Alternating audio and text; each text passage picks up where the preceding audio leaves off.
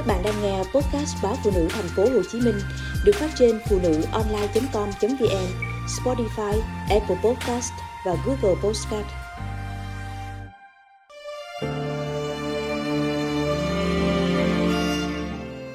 Thương nhớ những mùa giòn Hôm nay ăn cơm với gì mẹ ơi? Là câu đầu tiên tôi luôn hỏi khi đi xa về. Chẳng cần mẹ đáp lại thì mùi hương từ nồi canh giòn đã thoang thoảng. Thằng con trai xa nhà đã bao năm, mỗi lần về bên mẹ vẫn tiếu tiết như thổi lên năm lên ba, bởi càng xa nhà bao nhiêu, người ta lại càng nhớ gia diết máy ấm, mâm cơm, món quen vị cũ. Nhớ rồi thèm, thèm thì về. Những ký ức cứ vậy mà níu lòng mình, nhắc nhở đường về nhà chẳng bao giờ là xa xôi.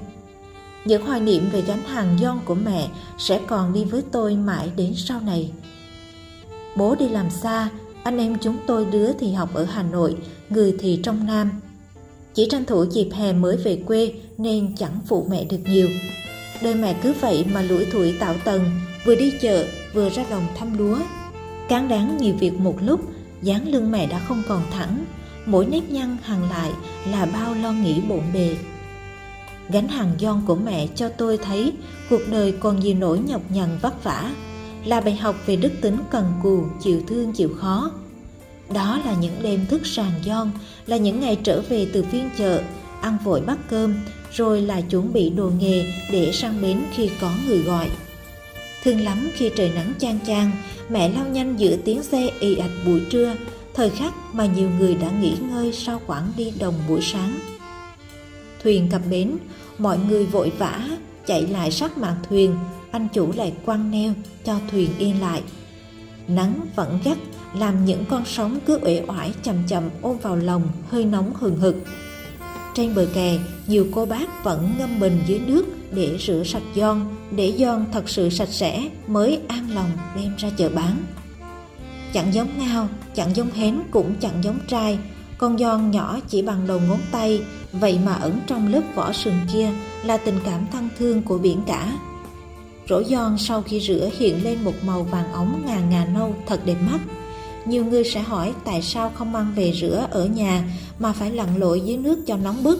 Thật ra nếu rửa bằng nước ngọt, giòn sẽ hư nhanh lắm và chỉ cần một con hỏng sẽ lan ngay ra những con khác. Nhớ hồi mới bán, chưa quen việc đi chợ, mẹ ế nhiều lắm.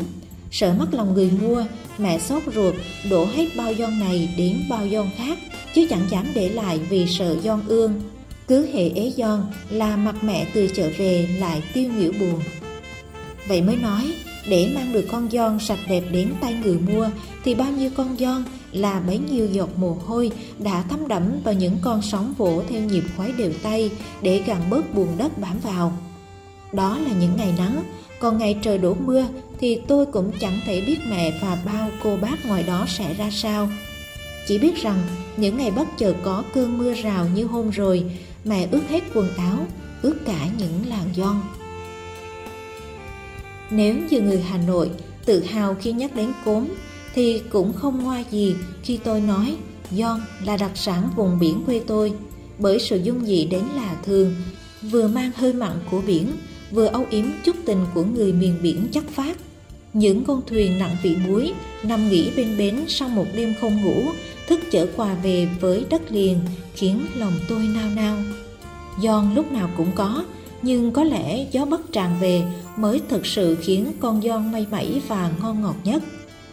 Ngày ấy, ngồi nhìn mẹ tỉ mỉ đại tách ruột giòn ra khỏi vỏ, tôi háo hức đòi mẹ dạy cho bằng được để rồi hì hục mãi chẳng chả tách được bao nhiêu nên chán. Nước luộc giòn thơm chẳng kém. Cái ngon ngọt của canh giòn chính là ở đây. Một màu trắng trắng trong trong như nước gạo, làm nên vị thanh của bát canh. Bố vẫn tấm tắc khen canh giòn mẹ nấu là ngon nhất. Tôi chan canh giòn với cơm, thấy ngon quá, thì đánh liền ba bốn bát. Mẹ cứ nhìn cả nhà ăn mà tưởng tỉm cười.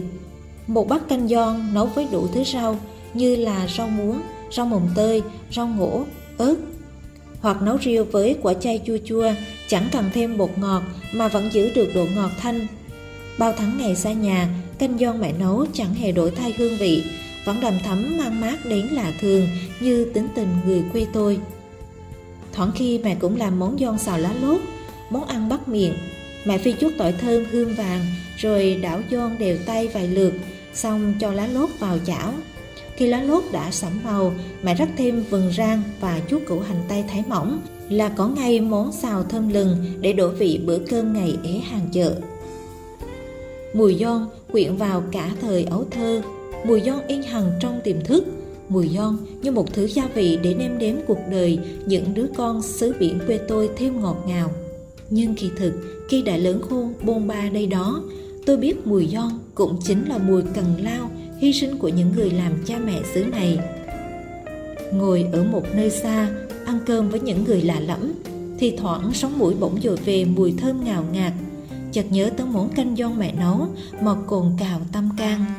Nhớ mùi giòn xào lá lốt mà bời bời tắt dạ hương vị của biển và đồng quê đã hòa hợp, thấm được gói lại trong bát canh giòn, trong dĩa giòn xào khiến ai đó mỗi dịp trở về quê hương lại vội vàng tìm hàng giòn ở phiên chợ, như tìm lại một chút tuổi thơ của mình.